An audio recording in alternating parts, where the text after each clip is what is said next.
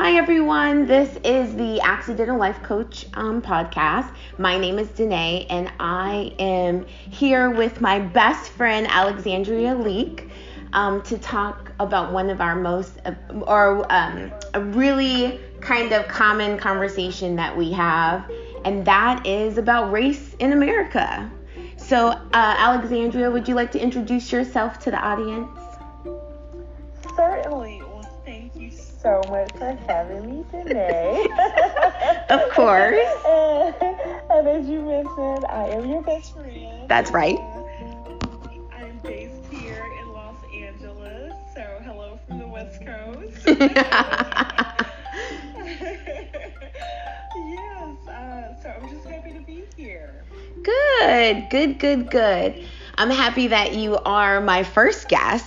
Um, and um, yeah, and I'm happy to hear not only your insight regarding this subject, but how it um, intersects with. I know that you've spent some time in corporate America and um, doing different jobs, and I would love to hear your opinion about that as well.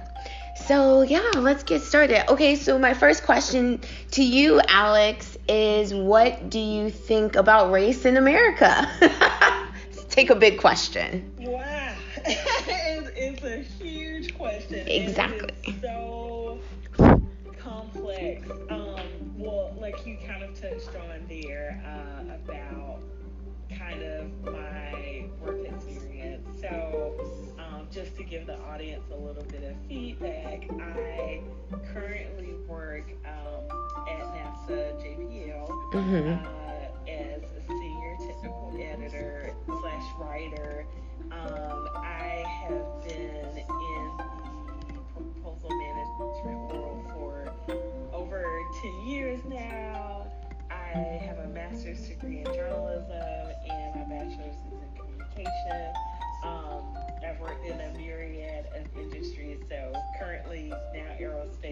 Aerospace, and defense. Um, so I've worked for really large employers like Grumman, and I've worked in the legal industry. I've worked for a law firm. I've worked with pharmaceutical, uh, for a pharmaceutical company. Um, and I kind of bring all of that up because it lead it when you when you pose that question about racism in America, um, it it actually brings to mind a very fresh, a very recent um, conversation that I had actually just last night. Right. So in lieu of me, you know, working um, in the aerospace world now, I'm also preparing to teach. On the side, like part time. Yay! Side note, yay. and so I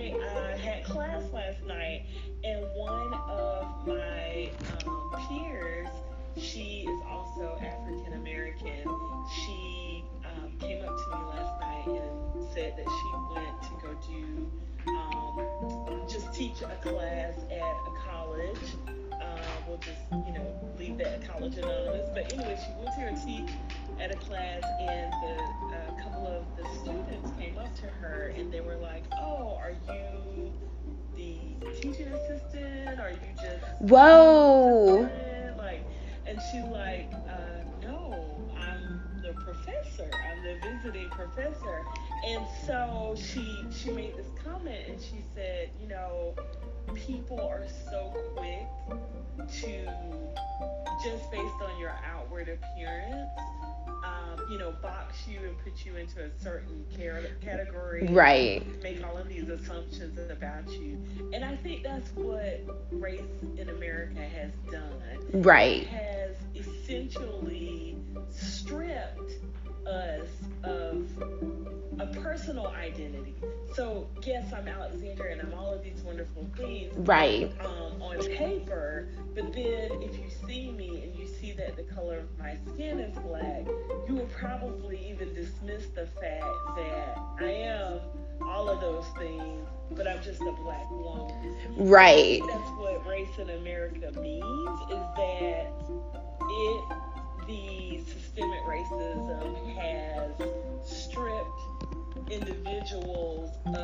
their identity and group them into a box where you just belong to a certain set of stereotypes, a certain set of characteristics, if you will, just because of the color of your skin.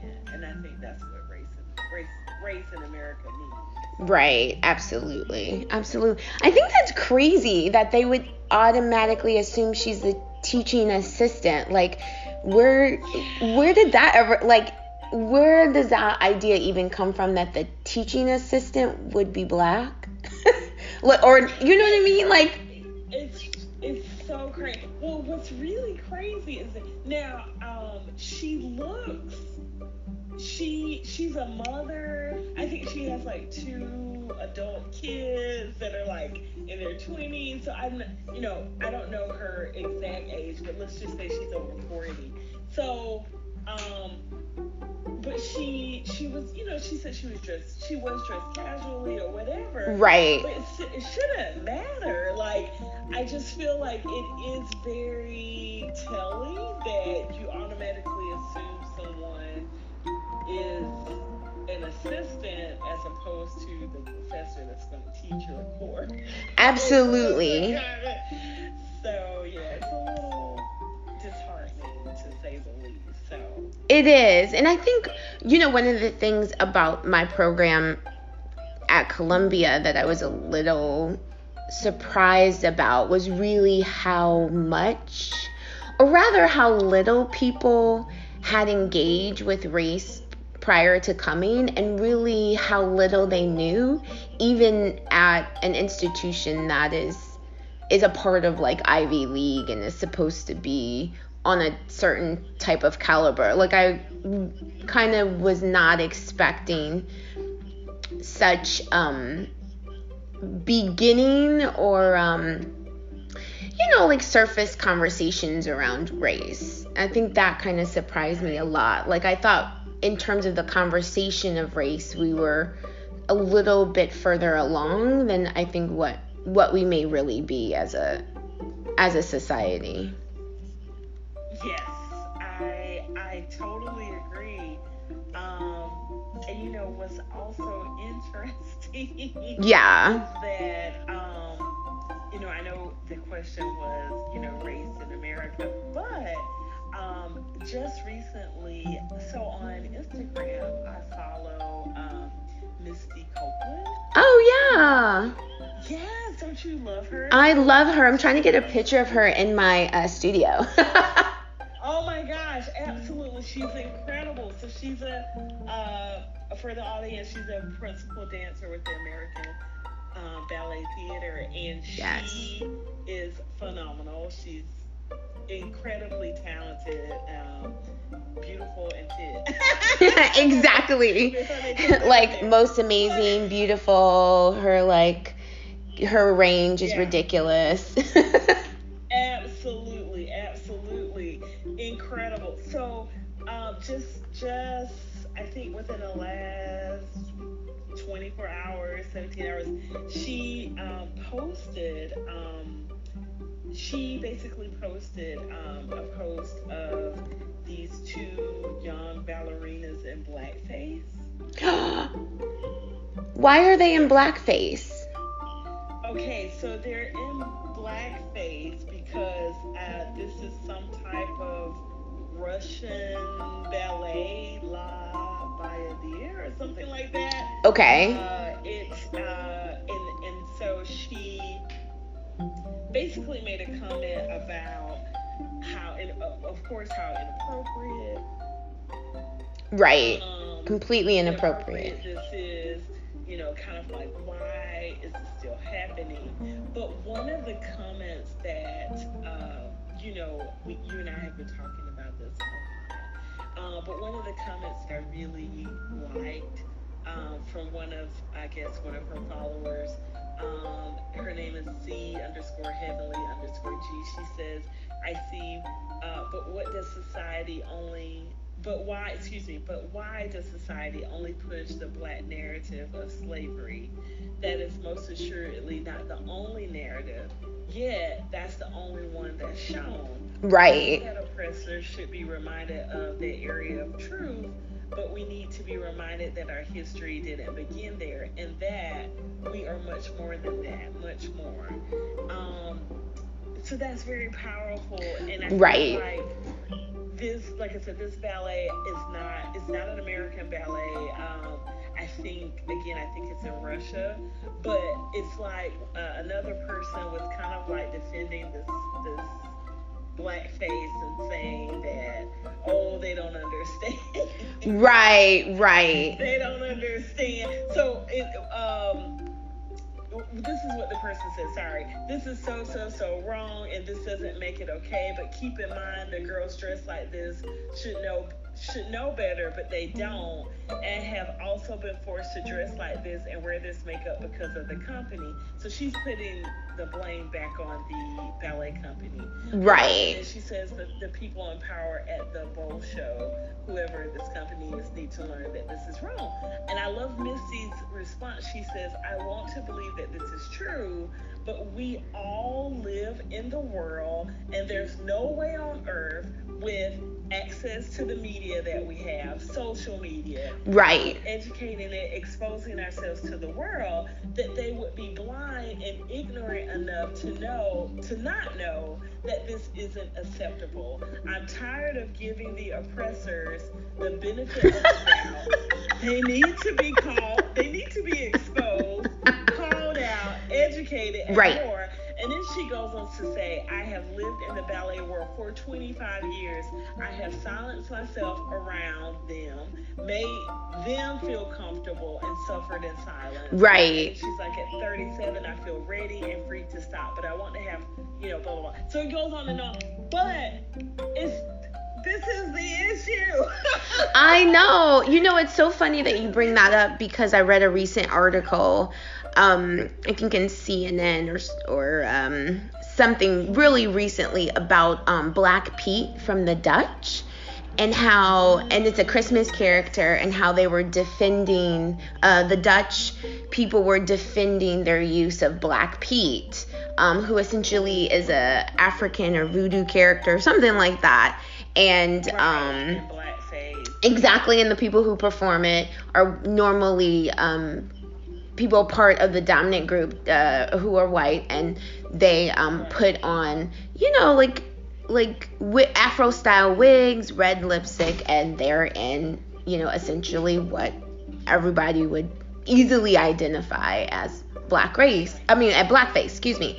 And i think you know what i agree with misty copeland not that that hold on a second alex it seems like that um that it's no longer okay because the world has so much information right now. So it's like I, I can't give you a pass on not understanding how damaging blackface is to a particular community because this has been talked about for a really long time, not only in American history, but around the world. And I find what's even more interesting is that if people say to you, that hurts my feelings, don't do it. Why do you have to fight to do it? Like what what is it about you or about the need to have to do it even if somebody is upset? Like your right to do it trumps other people's, no pun intended, other people's feelings and right to have autonomy over their own, um, you know, self. So I, I just, it's a really interesting com- um, idea, and I noticed as well, like when I was doing um, research for foster care and adoption, I noticed kind of the same energy. Um, I have a project about ICWA, which is the Indian Child Welfare Act, and I came upon this protest. Um, and it's essentially about um, it's a federal law that was passed in 1978 to give protection to um, Native children. And so instead of sending them out of the community, which was happening at alarming rates, they're trying to make sure that Native children stay in Native communities. And what was interesting is, of course, non native people don't like the law and hate it and want it to be reversed. And then Native people were like, we need this law. So, what's interesting to me is if Native people are telling you we don't want you to take our children, why are you still insistent on taking their children? Exactly.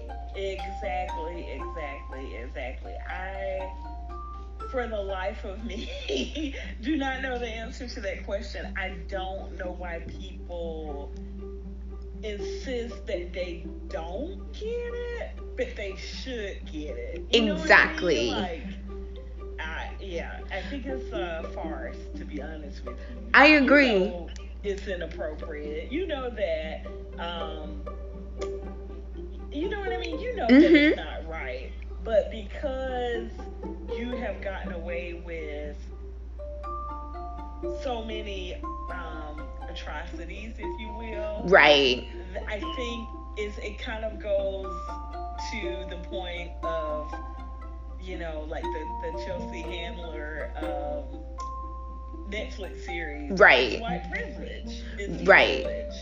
You don't have, you know, it's like when you haven't been required, when you have not been required to uh, behave in a certain manner, right? Be cognizant of other people's feelings, or uh, it, it's it's never been a priority really to do mm-hmm. so. Then I think that's what it is. They they've never had to so it's kind of like, oh, now we can, you know, pretend to be oblivious and right disconnected from it. So right. I think I agree with you. I think it's a really interesting human study to be honest with you and I would love for someone to study that type of thinking because it's a it's just a fascinating way to move in the world. Like someone goes, "No, I don't want you to do this," and you do it anyway. And it's like, right. okay, how many times do people have to tell you leave us alone? exactly. exactly. Or how many times like do we have to tell you that blackface is highly um, inappropriate. Like, how many times? But I guess to your point, because people aren't losing their jobs, they're not suffering economic loss, they're not being socially isolated because of these actions, then they're given in a subconscious way a go ahead by society. And it's not to say that you want to socially isolate people or you want to fire them, but how do you give the message that this is inappropriate and this is no longer going to to work? And I find that also to be interesting. Did you see the recent Peloton ad? No, I have not. Wait a minute, wait. Is is is not the one no, no, I'm thinking about an Under Armour ad. No, I haven't seen the recent Peloton ad. Please share. Oh, okay. So it's not really about race, it's more about patriarchy. Um, but I'm gonna tie it in, so bear with me. So essentially, this um, it looks like an upper middle class. She's, I think her because I know her name, I know that she's um, a white Hispanic, but if maybe if you didn't know her name, you would just think she was a upper middle class white woman. Um, her husband essentially buys her a Peloton bike. And you know the bikes retail for about two twenty five hundred dollars, and then you need a monthly subscription to be able to get on it and uh, ride live with people around the country or the world.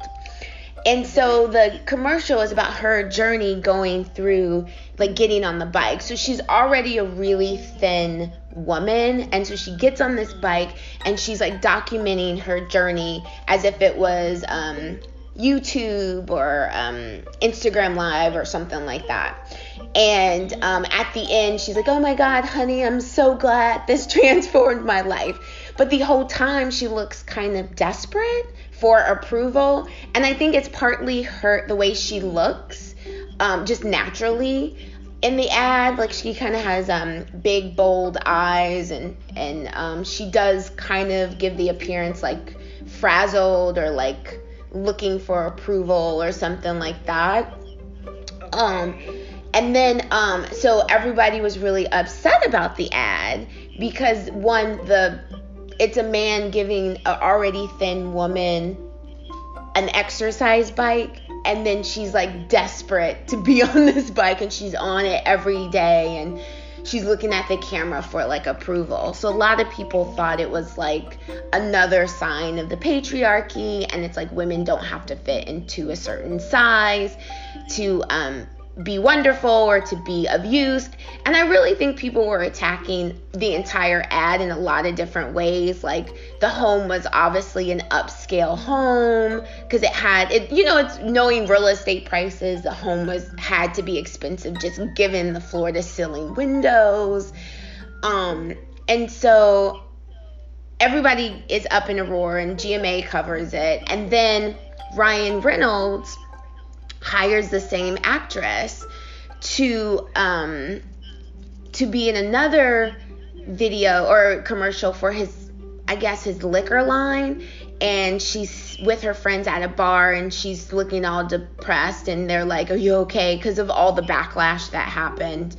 And she's like yeah yeah I'm good. And she just keeps drinking her martini. So yes so I understood why people were upset. I wasn't necessarily upset, but I did understand why people were upset. I think people are getting to I think the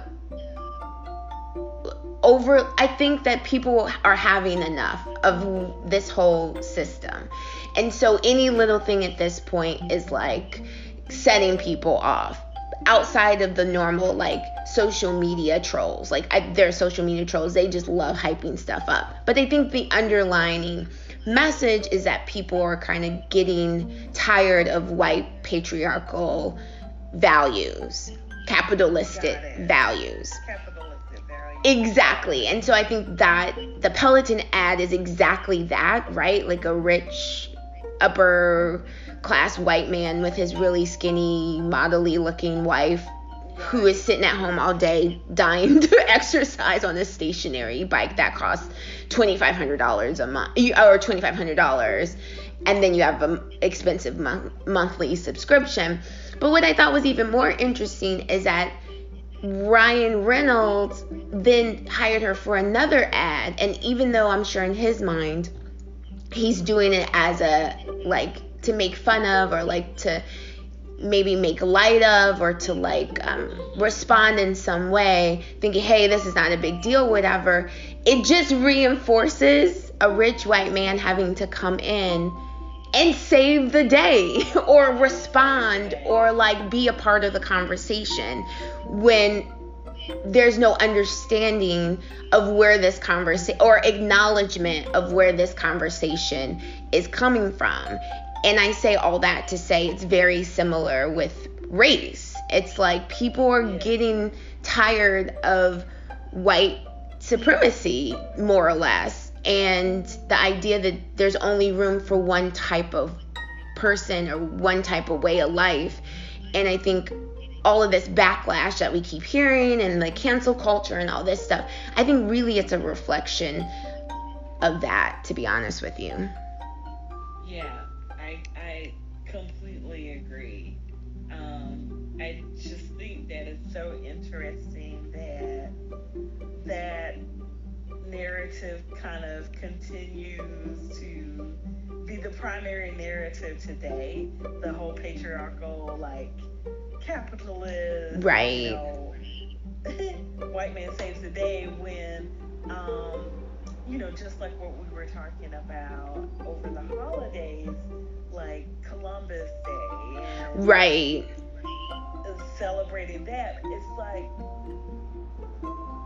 how does one race get such a stake? Kind of, um, yeah, when you have a murky past, how is it that your race continues to be kind of um, elevated and glorified, other races are vilified, but your race has committed the most, you know, egregious and I know the most egregious humanity humanitarian. yes.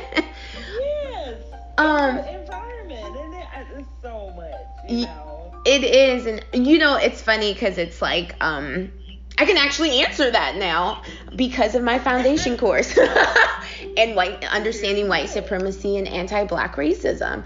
I think you know a lot of it, and I, you know, this is bold and may not sound very right, but I, I think it's really brainwashing, and it's kind of like racial Stockholm syndrome. It's like you hate your oppressor, but you love your oppressor all at once. all at the same time. Yeah, I think that when in the future, I think there'll be more studies on that.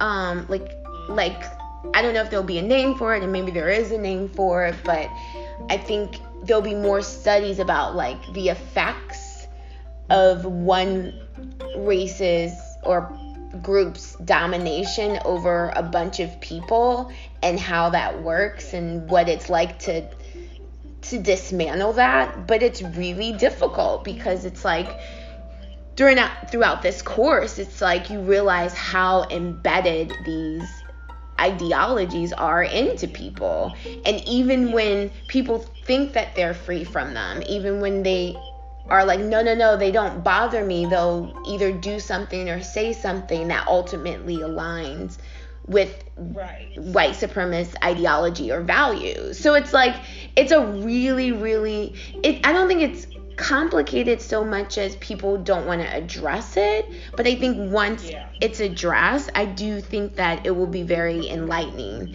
because that is it's crazy to think that you know statistically there are all different types of people of color all around the world and they statistically outnumber people who would identify as whatever white is because you know white is a social archetype so it's or creation so it's like what does that even mean?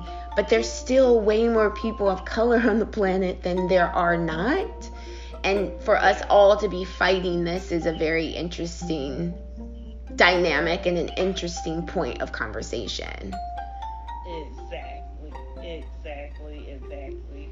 Um, I think that it, well, it reminds me of um, the Kanye West song where he said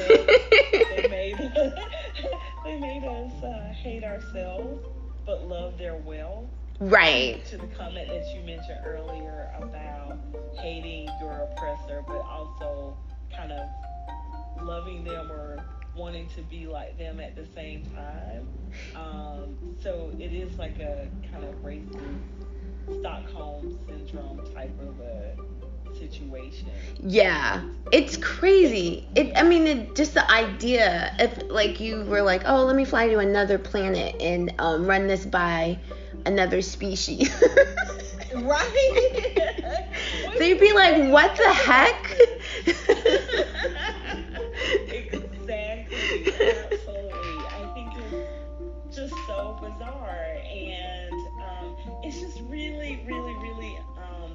unfortunate because it turn it then turns it kind of turns it back on us um, to kind of backtrack a little bit about um, what I was saying about the whole Misty Copeland post or whatever. right. So apparently there was this, um, there's this, I, I, I think she's Russian, this Russian ballerina who commented and she said, I'm sorry, but do you even know the history of this, this, da- uh, this act? La Bayadere, and uh, in Russian history, before thinking that every corner of the earth is surrounded by racism, get your facts straight. Uh. and yeah, I'm like, girl, girl, get off of her face. But anyway, I know, like she's like like her one.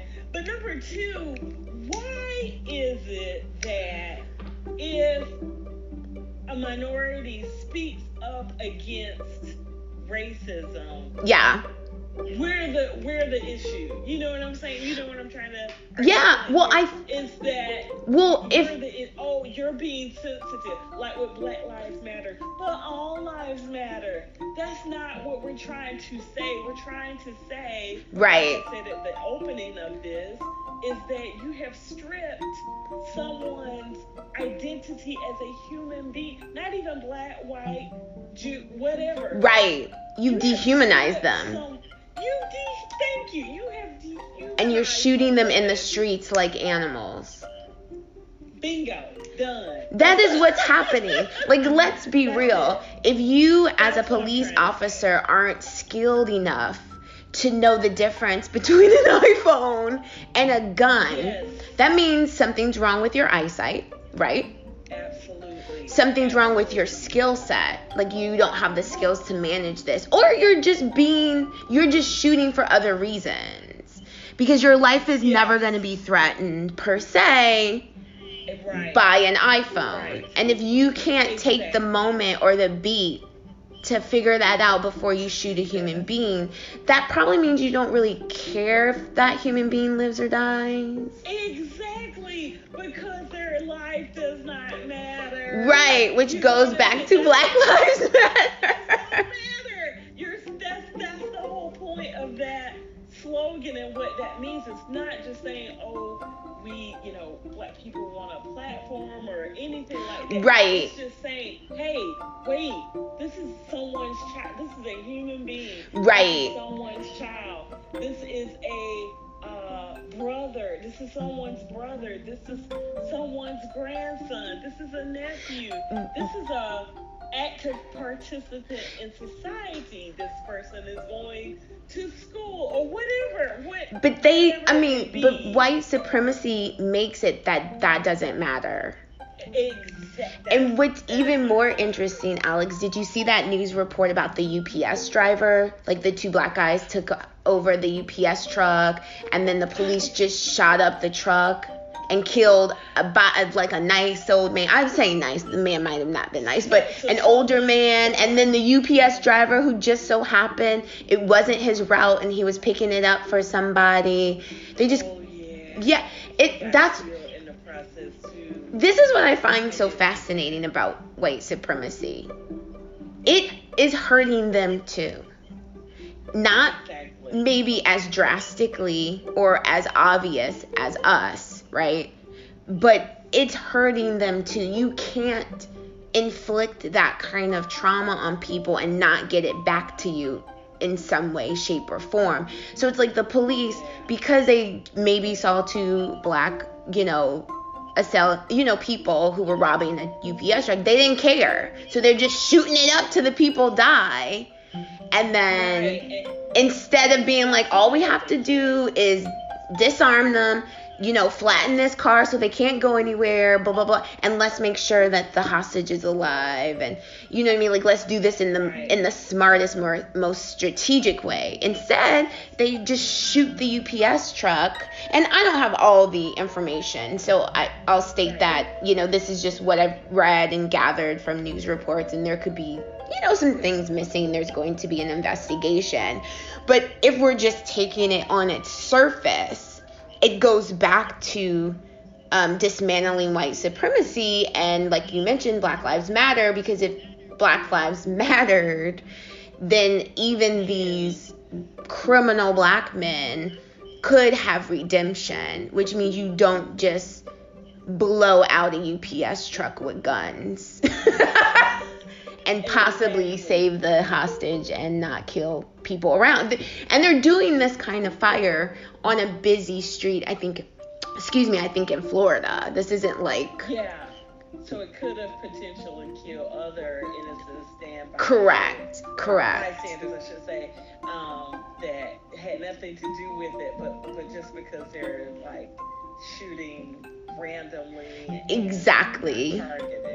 Exactly. Exactly. Well, you know, it makes me think about the movie um, A Time to Kill. Yeah. Uh, Matthew McConaughey and Samuel L. Jackson, and at the very end of the movie, where he appeals to the jury to, you know, get Samuel L. Jackson off um, for killing the uh, two white men who viciously, brutally raped and attacked his daughter. Right. Um, he so Matthew McConaughey, uh, the Caucasian attorney, appeals to the all-white jury by saying, "Picture, imagine this young black uh, little." Tiny little girl, I don't know how old she is. Right. But let's say eight or ten.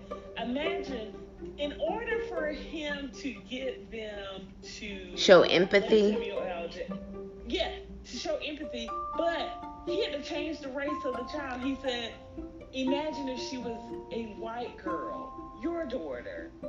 That was that was the pivotal point Right. that allowed them to, you know, uh, exonerate Samuel L. Jackson. So the point is goes back to Black Lives Matter. It was like it wasn't until the point that the author of the book or the director was trying to show there was that the life didn't matter until they were able to show or they were able to um, cause the jury to empathize with the child by saying that sh imagine her if she was white You know what I'm Right. like it, that was when they were like oh gosh yeah if this was my child i would be i would have shot this i would have shot these two goons Right. I know. So it's, That was vicious, too, 'cause she- that, that, very vicious. So it's just kind of like that. That it just speaks volumes to the fact that our lives have a lesser, carry less weight Right. in some ways. You know what I mean? And that's what the whole Black Lives Matter movement is about. Is is just trying to say we're human beings too. Right, exactly. I think, you know, Alex, one thing that makes me kind of really sad is to see how much is taken away from us and in terms of opportunity and how the systems are so intentional.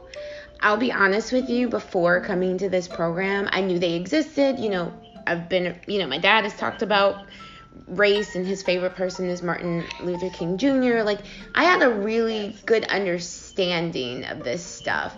What I don't think I realized is really how intentional the systems in this country were about um, inflicting pain on people of color. Like, that surprised Yeah. me. That was like, whoa, whoa, wait, that's against the Constitution. Isn't anybody stopping them? Like, I think that is what really made me sad and really was probably the most surprising um, to me as as a, a person and just as an American because it's like before it was before you know Trump recently has done this um, child you know snatching babies from their children. But before that there wasn't really anything there was stuff happening um, but you know of course that's how mass incarceration happened but we were growing up in that time so it wasn't the same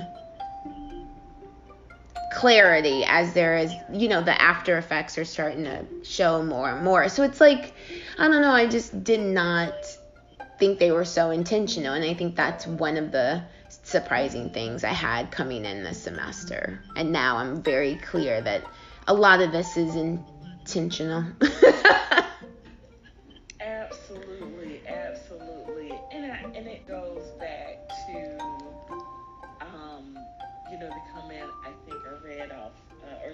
rather that that I read um, earlier from the Misty Copeland thing.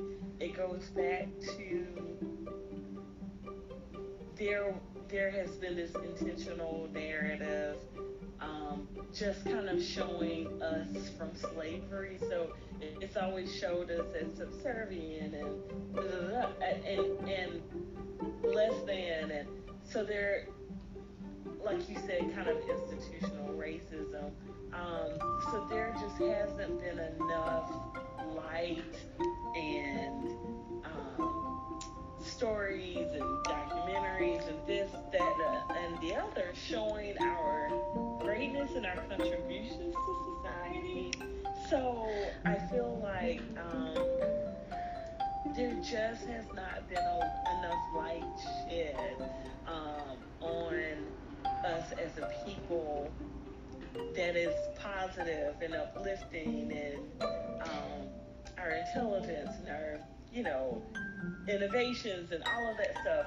So I just feel like, as you just mentioned, um, it, it, it's just it's just very sad. It's just very sad, and yeah, it leads you to believe that or not leads you to believe, but it just goes to show that there have been very intentional messages um, portrayed to the world about us.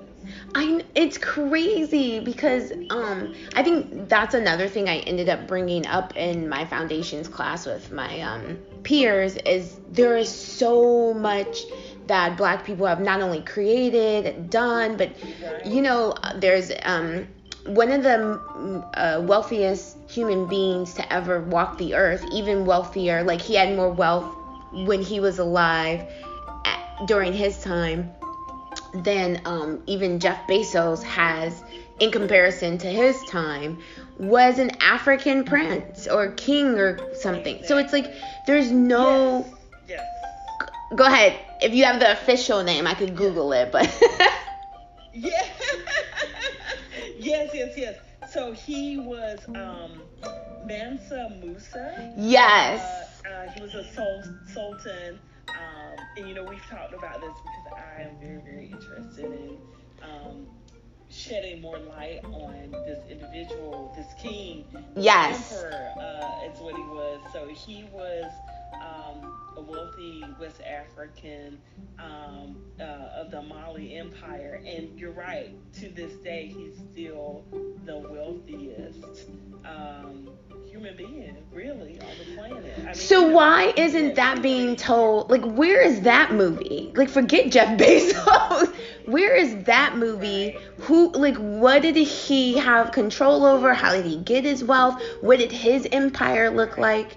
Like, I think that's what's so interesting is that, like, I was reading an article. Um, I was watching The View. Let me rephrase that. And there's a um, scholar who wrote a book by um, a book about Jay Z and how Jay Z is like the epitome of the American dream and he represents it's Jay Z's America and I can get the um, the name of that particular author, but um, I think Jay Z is amazing. I think we should highlight who we can highlight, but Jay Z by no means is one the first black billionaire, and two there have been very successful black entrepreneurs even before like what about madam cj walker? She was a millionaire during her time which is almost unheard of. What about all the people on black wall street when it came down? Like you know so it's like black people have when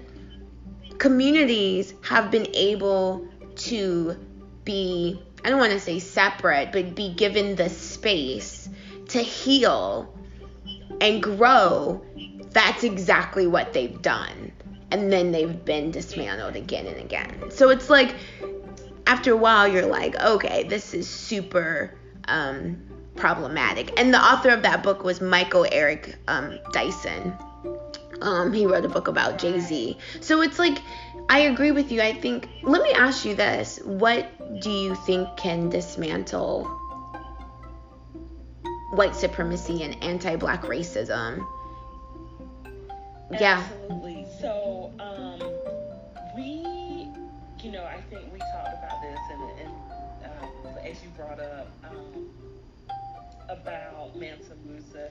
So one of the things that I think, and as a um, as a now, you know, getting into education as an educator myself now, is I think education is definitely the way to um, eradicate racism. Well, maybe not completely eradicate it, but certainly position African Americans in a way that we're no longer seen as just subservient. So one of the ways to do it is obviously to, as you mentioned, talk about this our, this really rich history of our contributions, but make it more mandatory and inclusive in textbooks. So that is one of the things that I personally plan to take on is writing um, a textbook chapter about people like Mansa Musa. Right.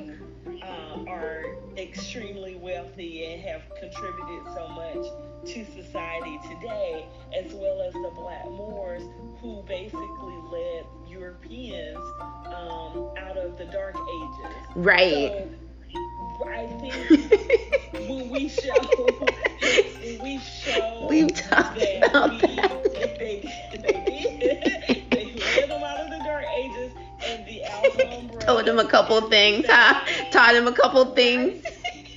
Taught them how to clean themselves because that was one of the things that was uh, rampant uh, in, in in in France and other European countries was uncleanliness. So that's how the bubonic plague came about. So when they went, uh, the Black Moors were set up in um, in Spain. Um, uh, that's where the Alhambra is, which is like this huge castle that the Black Moors built, and they had street lighting, they had paved roads. This is way That is- you- way before um, anything was ever introduced. You know what's funny, Alex? That it's like it's surprising in the sense that we don't know this information, but it's not surprising knowing black people. you know what I mean? Like knowing you, you get what I'm saying, Alex? Like I know what knowing us as a culture, that doesn't surprise me in the least. But Exactly, because what what is one of the things I, I and I get why you chuckle there because it's it's like what is what are one of the things that you as a little girl are taught by your grandmother, your grandparents, being an African American, is cleanliness. yeah. They're like, girl, get it, get in there, clean it, and it better have some bleach. You're like bleaching, I know. Like Spotless. it's, it's spotless. So like it's keep your house clean. Keep your hair done, What keep your house clean. What is it clean? Wash your she- sheets every day all the time. Wash your towel, switch out towels, like bleach, bleach, bleach. Bleach, bleach, bleach. So so it makes um perfect sense. So I see. I, I get that's what you're trying to say there. Is it makes perfect perfect sense that that would be kind of um in, ingrained in our because it's in our DNA. It's it, it's in our ancestry. Right. many moons ago. Um, so yeah. So I think that to go back to your question is is really we really gotta rewrite the history books. We really gotta start with kids um, early on. Yeah. Uh, to teach them instead of just having the whole uh, uh, middle passage and us coming to this country as Right. no, no, no, no, no. We gotta go back, back it up, go back to uh, Mansa Musa's uh, age. We gotta go back to the Dark Ages and go back to the Black Moors and um and and, and their contributions to how we got here. And yeah, it- it's so so much. So much to be taught. But Right. Start early. It's gotta. It's gotta. It's gotta begin um, while children are young, Yeah. so that we can ingrain in our black children, particularly that hey, your your story, your ancestry just didn't start at you know your your great great great great great grands were slaves. No no no no no. Your ancestry starts way back at the Mali Empire. Right, You know what I'm right. Your ancestry starts at giving navigational tools to Columbus to even find the Americas. We need to talk we need to go back in time and talk to whoever did that. Exactly. and stop him. Nope, nope. Don't give Christopher Columbus Jack. yeah, yeah. So I'm just like, uh, yeah. This is very. Uh, we got to start there. I completely agree with you. I think education. I think education is amazing. I love knowing everything, and I wish there was more stress put on being inquisitive in life and wanting to know things and wanting to investigate things that seems not to be like a really you know that's not emphasized and pushed in our society and i wish it was one thing that really was pushed was um, education and being inquisitive and not just going with the status quo, but really finding out answers for yourself, even when they're not presented.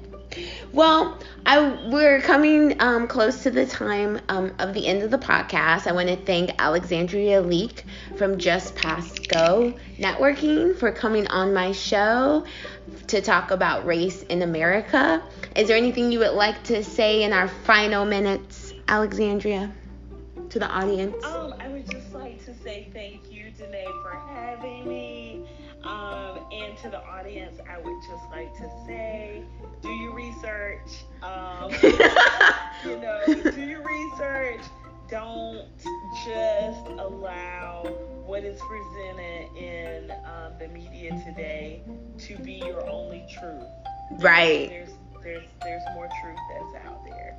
Yay! Well, thank you so much um, for all to all our listeners. We hope you have a wonderful um, rest of your day, night, or evening at whatever time that you're listening to this.